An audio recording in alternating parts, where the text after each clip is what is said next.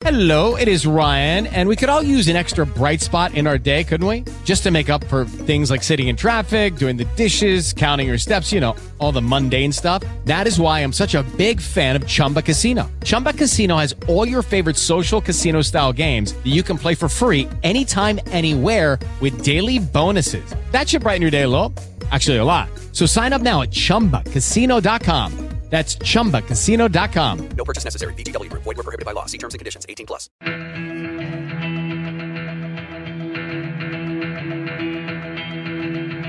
Você ouve agora o 15 Minutos, podcast da redação da Gazeta do Povo, o jornal que pensa no Brasil. Oferecimento Unipar faz a química acontecer.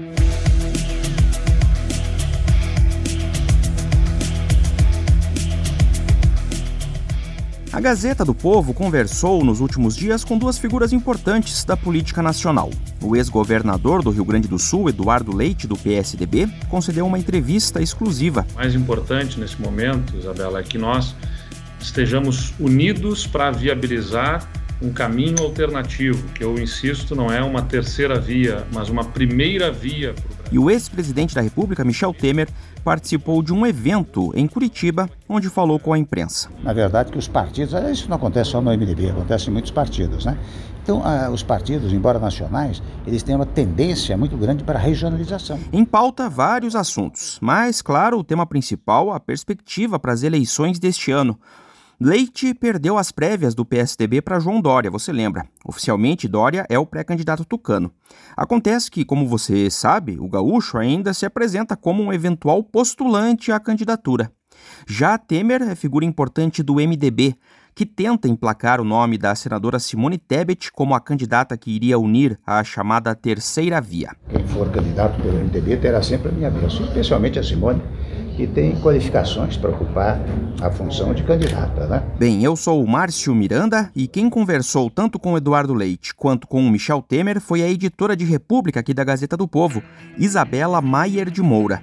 Como é que o senhor enxergou esse movimento dentro do partido e como é que isso poderia prejudicar a pré-campanha da, da Simone Tebet? Da Olha, primeiro com muita naturalidade. Você sabe que o MDB sempre teve essa divisão. Né? E é com ela que eu converso neste episódio do podcast 15 Minutos.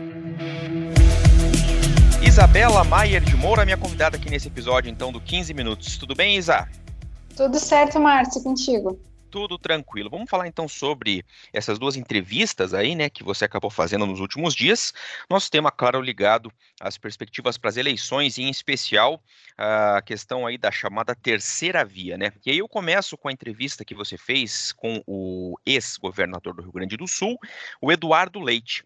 Afinal, o, o Isa, o Eduardo Leite ainda é pré-candidato à presidência da República pelo PSDB? Eu, eu diria, Márcio, que ele é candidato a pré-candidato, né?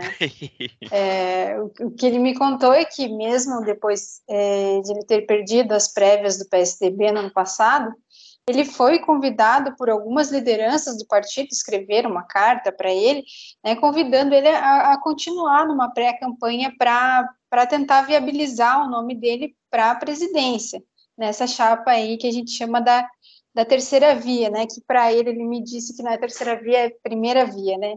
É, mas tudo bem. Então ele ele está numa maratona aí de encontros com lideranças políticas, tentando viabilizar o nome dele aí diante dos outros, né? Que a gente tem aí é João Dória, né? Ex-governador de São Paulo, a senadora Simone Tebet, é, agora surgiu também o nome do Luciano Bivar pela União Brasil, né?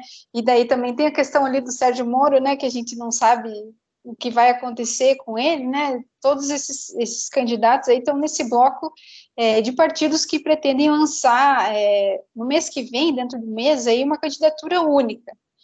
E o Eduardo Leite está nessa também, né? Então, é, ele vai, vai tentar, se ele não for escolhido por esse grupo de partidos aí que envolve o, é, o PSDB, MDB, União Brasil e Cidadania, que formou uma federação com o PSDB, é, se não der certo, isso ele diz que vai tentar outra coisa, né? Eu até tentei é, especular um pouquinho, né? Saber o que, que, o que ele pretende fazer depois, é, se não der certo é, essa, essa pré-candidatura a presidente, é, o que, que ele vai fazer, mas ele não, não quis abrir o jogo, assim, ele só disse que vai vai para onde meio que o partido, assim, o grupo político dele disser que ele tem que ir. Se for para uma candidatura a senador, pode ser, deputado federal também, então não se sabe. Ele até considera que é, ficar sem cargo político aí é, nessa, não disputar nenhum cargo político nessas eleições. Acho que nada pode ser descartado, né? Eu não, não estou nesse processo buscando serviço, até porque a gente sabe que a candidatura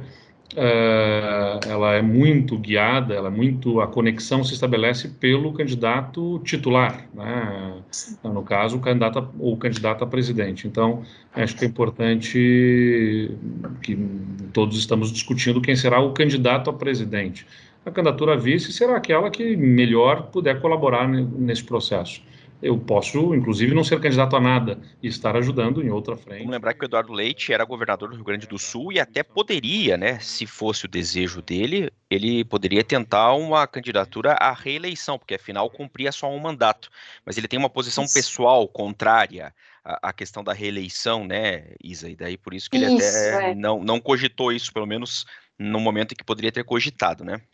Ele, ele tem batido nessa tecla bastante de ser contra a reeleição desde da campanha das prévias do PSDB, né, uhum. né, dizendo que era contra e tal. E, até seria um, um contrassenso dele se ele agora resolvesse disputar o governo do, do Rio Grande do Sul, iria contra né, as, as convicções do que ele diz acreditar, uhum. mas é uma coisa que ele não descarta também. Então, não sei, a gente tem que esperar aí para ver o que, que vai ser do futuro do Eduardo Leite. E o que, que ele falou, hein, Isa, sobre essa questão da terceira via, né, é, desses partidos que até você citou aí há pouco, tentarem lançar um candidato único lá em outubro, hein, Isabela? Então, ele está ele tá colocando o nome dele nesse grupo, então ele imagino que ele acredite ser, ser possível, né? É, eu perguntei para ele sobre a viabilidade da terceira via, e ele disse que aposta, é, que eles, esse grupo está apostando é na rejeição dos dois pré-candidatos que, que, estão aí na, na dianteira das pesquisas eleitorais, né? Que são Lula e Bolsonaro, né? É, que as pessoas, ele acredita que as pessoas estão indicando voto nesses dois candidatos porque a terceira via ainda não tem um rosto, não apresentou ninguém, né? Então, a partir do momento que, que se apresente um nome, um rosto e propostas para os eleitores, aí sim, né, pode, pode ser que é, os eleitores pensem, ah, não, não vou votar para evitar que eu, quem eu não quero que seja eleito seja eleito. É, eu, é, vou votar em quem eu quero mesmo. Então, é nisso que eles estão que eles estão apostando, que as propostas dele, deles vão vão cativar o eleitor em algum momento aí dessa campanha. A rejeição a ambos os candidatos deixa isso muito claro, que muitas pessoas estão votando contra um ou contra o outro. Uh, no momento certo que a campanha eleitoral começar, esse sentimento de estar votando contra um ou contra o outro vai conhecer outros candidatos, alternativas. Então é possível sim se tirar voto de um e de outro candidato e até mesmo dos dois candidatos. Bom, Isabela, vamos falar então agora sobre a outra entrevista que você fez aí. É, nesse caso, foi num evento que aconteceu né, em Curitiba com a presença do ex-presidente da República, o Michel Temer, do MDB. E aí é o seguinte, né, Isa? O MDB vive essa expectativa também como o nome da terceira via, né, de tentar viabilizar o nome da senadora Simone Tebet, lá do Mato Grosso do Sul. Acontece que isso não está pacificado nem dentro do próprio partido, né? E, e, você ouviu então o Michel Temer, o ex-presidente, sobre esse tema? O que, que ele disse sobre isso, hein? O que o Temer fala sobre, sobre a terceira via é que é uma oportunidade de homenagear o eleitor, né, apresentando hum. uma proposta é, viável que seja diferente de Lula e, e, Bolsonaro, né? Ele até citou uh, pesquisas eleitorais aí que hoje indicam a polarização entre Bolsonaro e Lula, mas disse que o cenário pode ser muito diferente até a eleição, né? É, ele diz também que, que ele está acompanhando essa, essa questão de fora, que ele não está envolvido nas articulações. Até quem estava com ele aqui no evento foi é, o presidente do, do MDB, o presidente nacional, Baleia Rossi, estava aqui com ele, não quis falar com a imprensa, mas ele disse que quem está cuidando disso pelo partido é o Baleia Rossi, que ele está um, um, pouco de fora desse, desse assunto. Mas ali durante o, o evento, ali, é, com empresários que ele participou aqui em Curitiba, né, os, as pessoas tentaram, né, é, descobrir o que, que ele estava pensando sobre isso, sondar ele, qual seria o candidato da terceira via, só que não adiantou, assim, ele não, não falou, não saiu nada, né, claro, porque é, também essa decisão é, não cabe somente a ele, né, tem aí, como eu falei, vários, vários partidos envolvidos aí, claro que por ele seria a candidata, a candidata seria a, a senadora Simone Tebet, né, é, mas tem outros aí tentando, tentando se cacifar também. Eu até perguntei para ele como ele via essa, é, porque uma ala do MDB se encontrou com o ex-presidente Lula num jantar, né, e perguntei para ele o que, que ele, que o, o ex-presidente Michel Temer tinha achado desse encontro, né? Mas ele também saiu aí pela tangente eh, dizendo que é normal que um partido nacional do tamanho do MDB tenha essas, essas divergências assim regionais, né? Alguns líderes do, do MDB se reuniram com o ex-presidente Lula, né? Como é que o senhor enxergou esse movimento dentro do partido e como é que isso poderia prejudicar a pré-campanha da, da Simone Tebet? Da Olha, primeiro com muita naturalidade. Você sabe que o MDB sempre teve essa divisão, né?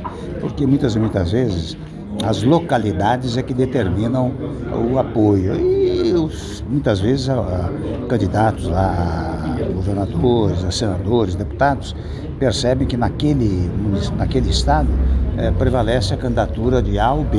Então eles fazem é, de acordo com o interesse local, a indicar, na verdade, que os partidos, isso não acontece só no MDB, acontece em muitos partidos. Né? Porque o MDB do Nordeste, assim, eu acho que pela apuração do nosso, do nosso repórter Wesley Oliveira, são 14 diretórios do MDB que estão inclinados a, a apoiar o PT nessas eleições, né? Eles querem que já que o MDB apoia o PT no primeiro turno, né? E são, são diretórios principalmente no Nordeste, né? Onde tem figuras aí como Eunice Oliveira, né, e o senador Renan Calheiros. Mas existe uma tentativa da Simone, da Simone Tebet de sensibilizar essa ala do MDB, porque é, eu ouvi dizer que o Eunice de Oliveira tentou até o contato com ela e ela não respondeu.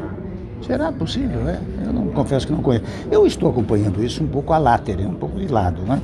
É, mas até vou dizer ela, ele procurou nisso. Mas o Temer acha assim, que ainda tem 20 diretórios, aí, mais de 20 diretórios que estão apoiando a candidatura da Simone Tebet e tentando convencer esses outros de que ter uma candidatura própria é, do partido nesse primeiro turno seria é, muito bom para o próprio partido. Então, eles estão nesse trabalho de convencimento aí.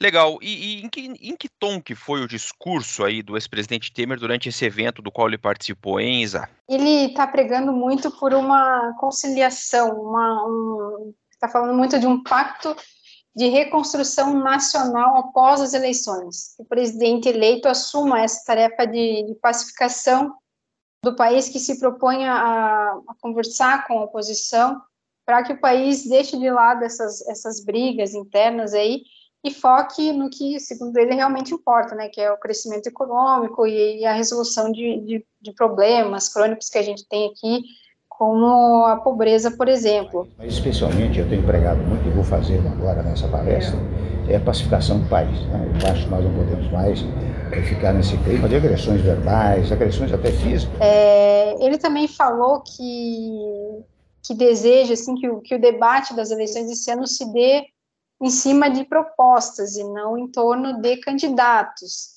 É, disse também que o, o governo perguntaram para ele, né, durante um evento sobre a questão do centrão, né, é, o governo negociar com o centrão, que isso seria ruim e tal. Ele disse que acha que não, que um governo não não pode deixar de lado é, o Congresso na hora de governar, né, tem que chamar para conversa todos os todos os envolvidos, né indo e, e, essa essa fala dele assim vai muito contra esse esse negócio aí que a gente criou assim no nosso no nosso imaginário coletivo né de que negociar com o centrão é tipo é, vender a alma para o diabo né que é, é, é, a pior coisa né. Mas é, é, é, natural até o Temer falar isso, porque o MDB é centrão, se não é centrão agora, se não está ali com o governo Bolsonaro, foi centrão em outras, em outras administrações, né? Então, eu acredito que ele não, não podia falar uma coisa diferente. E também tem uma outra coisa interessante que ele disse, Márcio, que hoje, hoje de manhã saiu a notícia de que o, o, PT sinalizou aí que vai revogar a reforma trabalhista, né? Uma reforma trabalhista que foi é, concluída ali, que foi feita pelo, no governo Temer. É, então, ele defendeu durante o evento a, a, reforma trabalhista, né, e disse que classificou como um, grande equívoco e uma eventual revogação é, dessa reforma. É, ele disse que, se isso realmente acontecer, é o, o, trabalhador é que vai acabar perdendo direitos, né, e não retomando algum direito que eventualmente possa ter perdido, né, como defendem é, algumas lideranças dentro do PT e também é, lideranças sindicais. Então foi basicamente isso que ele, que ele falou lá no evento, Márcio. Legal. Isa, obrigado por trazer para a gente aqui essas informações e a entrevista e as reportagens sobre as visitas aí, no caso a visita do Michel Temer e a entrevista exclusiva com o Eduardo Leite, você acompanha na Gazeta do Povo. Obrigado, Isa. Até mais. Até mais, Márcio. Obrigada a você. Tchau, tchau. Ponto final em mais um episódio do 15 Minutos, podcast da redação da Gazeta do Povo. Eu lembro sempre que o 15 Minutos conta com a Maria Escrocaro na produção, a montagem do Leonardo Bestloff e a direção de conteúdo do Rodrigo Fernandes. Eu sou o Márcio Miranda e agradeço sempre a sua companhia. Até mais!